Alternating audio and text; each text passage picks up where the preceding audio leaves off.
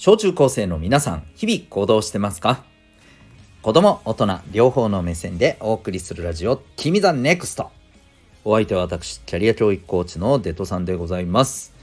学力や成績では難しい人生の成功や幸せを実現する力を学ぶコーチングの教室を開いております。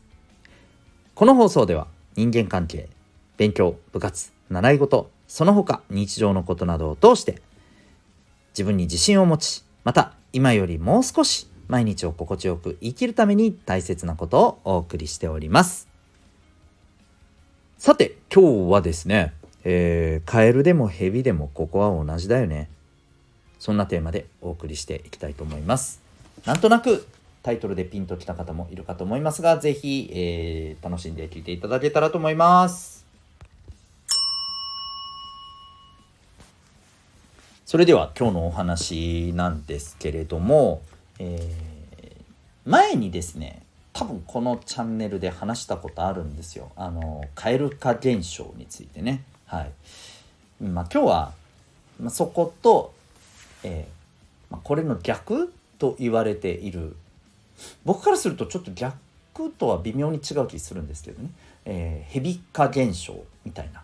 うんうん。なえことについてちょっと思ったことを話してみたいと思います。まあ皆さんの周りでですねこの蛙化現象やらヘビ化現象があのどのぐらい使われててねあの実際にどのぐらいそういう体験が皆さんがあるのか知りませんけどただね人間関係っていうところにおいてまあここはちょっと抑えてた方がいいよねっていうことをこの2つのねあの言葉から感じたのでまあお話ししていこうかなと思ってます。はい、でですねえっとまあ念のためですよ蛙化現象蛇化現象何っていう人もいるかもしれないので、えー、簡単に触れておくね。えーと、まず蛙化現象っていうのは今までいいなと思っていた人が、えー、何かしらちょっとした行動や言動によってえなんかこの人こういうとこあるの？うわなんか気持ち悪いみたいなね、えー、ふうにガラッとその人の印象が変わってしまうことを言うのだそうです。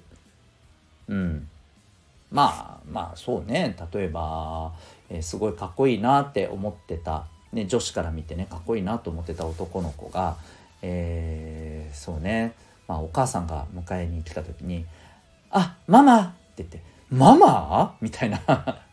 うわマジかよ。みたいな。っていう風になるような。例えばねめちゃくちゃ分かりやすい例で言うとね、うん。まあ、そういったようなことです。まあ、別にそそこまであの あからさまなものじゃなくてもさちょっとしたあのね姿勢とかさちょっとしたまああのなんていうの？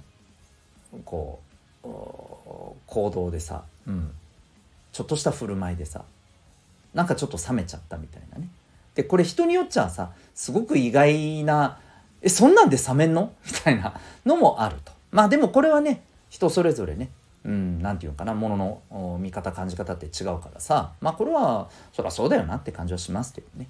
うんまあ、とにかくえいいなと思ったも思ってた人に対して冷めちゃうというねあのちょっとした行動言動でねそういうふうになってしまうっていうのがまあ蛙化現象でで蛇化現象っていうのはまあ、蛇に睨まれたカエルということでカエルと蛇って天敵みたいなねイメージがありますからまあその意味合いで作られた言葉みたいですけどね表現みたいですけれども、えー、まあ、好きな人が何をしようが、うん、かっこよくよく見えちゃうみたいなねそういうことを蛇化現象というのだそうです。はい、まあだからさっきので言うとね「ママ」って言っても「な可愛い可愛くていいじゃん。みたいなね。いうふうにポジティブに受け止めちゃう。ね、うん、そういうことを言うと。はい。そんな話でございます。でまあどうですかね。これ聞いてみてご自身とかさあとはまあ周りの友達とかさ家族とかさ。でああなるほど。あれがカエルだな。あああれがヘビだな。みたいなね。ことってあったりしませんかね。うん。でこの2つにね僕はすごく思うことがあって共通してね思うことね、うん、これが今日のね、まあ、一番伝えたいことなんですけどこれ2つね固定化とネガティブ視点この2つは共通してるなってめっちゃ思うんですよね。やっぱり人ってさうん固定してみるっていうのはねあるなって思うんですよ。うん、これねあの蛙化現象ってえガラって変わるんでしょ？固定じゃないじゃんって思うかもしれないけどそこにプラスして僕はだからネガティブ視点が入ってるなって思うんだよね。これさなんでそう思ったかっていうとねうんとね、えー、まず蛙化現象わかるじゃん、うん、確かにあるよね。私もわかる気がする。うん、でさふと思ったんだけどさ蛙化現象の逆って聞かないよね。いやもしかしたらあるのかもしれないけどあんま聞かないよなって思うんですよ。要するにそれまではなんかこの人嫌だとか、うん、なんかムカつくとか気持ち悪いとか思ってた人に対してその人のとある何かしらのねちょっとした振る舞いがきっかけでその人に対してなんかこの人実はめっちゃいい人だなとかあこの人すげえなとかね。あなんかかっこいいなとか。かわいいなとか。そう。逆蛙化現象。うん。これってないなって思ったんですよ。少なくともなんかこの蛙化現象蛙化現象っていうほど話題になんないなって。なってないなこれなんでかって言ったら悪くなる。ね良かったものがねあの滑り落ちるように悪くなるみたいなことにはものすごく、うん、注目を集めるんだけれども逆ってないんだなって。逆ってあんまりなんかうーんね話題になんないんだな。これってやっぱりネガティブなところにみんな見がちだなって思うんだよね。うん、であとはさ蛙化現象になった後さ例えばその人に対してあやっぱりでもそうでもないかもって回復するみたいなことも聞いたことないんだよね。そう。多分一回蛙化現象が起きた相手に対してはもう多分逆は起きないんだろうなって。逆転はないんだろうなって。うん。もう一回ダメだって思ったらはいもうあとはこの人ダメです。みたいな。ね。多分なんか自分の中でレッテル貼ってうん。